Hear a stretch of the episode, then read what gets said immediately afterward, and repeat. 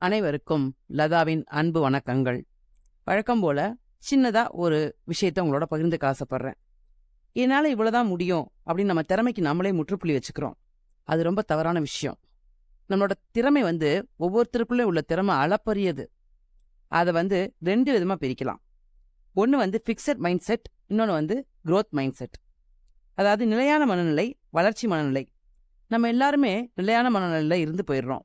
அதனால நம்மளால சாதிக்க முடியறதில்ல பெருசா. ஏதாவது தோல்வி வந்தா உடனே அதை அவமானமா கருதுறோம். நம்ம அடுத்து முயற்சி செய்யறத விட்டுடுறோம் ஆனா ஃபிக்ஸட் மைண்ட் செட் உள்ளவங்க மட்டும்தான் இப்படி பண்ணுவாங்க. வளர்ச்சி க்ரோத் மைண்ட் செட் உள்ளவங்க வந்து என்ன பண்ணுவாங்கன்னா தோல்வியிலேருந்து அவங்க கத்துக்குவாங்க. இந்த தவறை எப்படி திருத்திக்கலாம்? அடுத்த முறை எப்படி வெற்றி பெறலாம்? தொடர்ந்து முயற்சி பண்ணி அவங்க வெற்றி கனியை கண்டிப்பா பறிக்கிற வரைக்கும் முயற்சியை கைவிட மாட்டாங்க. ஒரு சின்ன கதை சொல்றேன் இதுக்கு. ஒரு பெரிய ஆரஞ்சு தோட்டம் ஒன்று இருந்துச்சு. அந்த ஆரஞ்சு தோட்டத்தில் ஒரு த பயங்கர சோம்பேறி. அதாவது ஃபிக்ஸட் மைண்ட் செட் உள்ளவன்னு வச்சுக்கலாமே. அவன் என்ன பண்ணான் அங்கே ஆரஞ்சை திருடுதான் டெய்லி திருடுவான். அன்னைக்கு திருடும்போது தோட்டக்காரன்ட்ட மாட்டிக்கிட்டான்.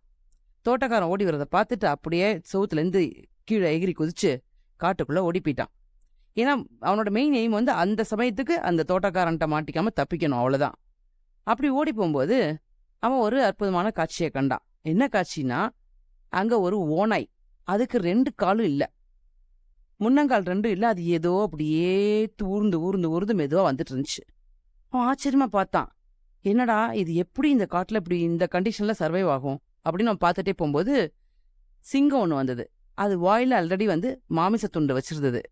இவன் அதை பார்த்தோன்னே பயந்து போய் மரத்து மேல ஏறி உட்காந்துக்கிட்டான் உட்காந்துட்டு என்ன நடக்குதுன்னு வேடிக்கை பார்த்தான். பார்க்கும்போது அந்த சிங்கம் வந்து மெதுவா ஓனாய்கிட்ட வந்தேன்னு அவ்வளோதான் இன்னைக்கு ஓனாயோட கதை முடிஞ்சதுன்னு நினைச்சான். ஆனா என்ன ஆச்சரியம் பாத்தீங்களா அந்த மாமிச துண்டை வந்து சிங்கம் ஓனாய்கிட்ட போட்டுட்டு அது பாட்டு போயிடுச்சு. அப்ப இவன் இந்த ஓனாய்க்கு எப்படி உணவு கிடைக்கும்? இந்த ஒரு ரெண்டு கால் இல்லாம இது எப்படி இந்த காட்டுல சர்வைவ் ஆகும்லாம் யோசிச்சவன் கடவுள் வந்து எல்லாருக்கும் படியலப்பார்னு சொல்லுவாங்களே அது இப்படித்தானோ? இந்த ஓனாய்க்கு கூட அதோட எதிரியான சிங்கம் வந்து ஃபுட்டு கொடுத்துட்டு போகுது. அப்ப சோம்பேறன் நமக்கும் கண்டிப்பா கடவுள் வந்து படியளப்பாரு. நம்மளும் உழைக்க வேண்டாம். அப்படின்னு முடிவு பண்ணி நடந்து அப்படியே பக்கத்துல ஒரு சின்ன மலை இருந்துச்சு. அது மேல போய் உட்காந்துக்கிறான் ஒரு நாள் ஃபுல்லா உட்கார்றான். ஒண்ணுமே நடக்கல. அப்படி பசி மயக்கம் அவனுக்கு சரி என்ன பண்றன்னு சொல்லிட்டு இறங்கி வரான். அப்போ ஒரு முனிவரை பார்க்குறான். அவன் ரொம்ப சோர்ந்து போயிருக்கிறத பார்த்துட்டு முனிவர் என்னப்பா அப்படின்னு கேட்குறாரு அவன் எல்லாத்தையும் சொல்றான். சொன்னோன்னே அது அப்படி இல்லப்பா. நீ முயற்சி பண்ணு. ஓனாயோட பார்வையில் நீ வந்து வாழ்க்கையை பார்க்குற. அப்படி பார்க்காத. சிங்கத்தோட பார்வையில பாரு. நீ அடுத்தவனுக்கு உதவலாம் நீயும் முன்னேறலாம்.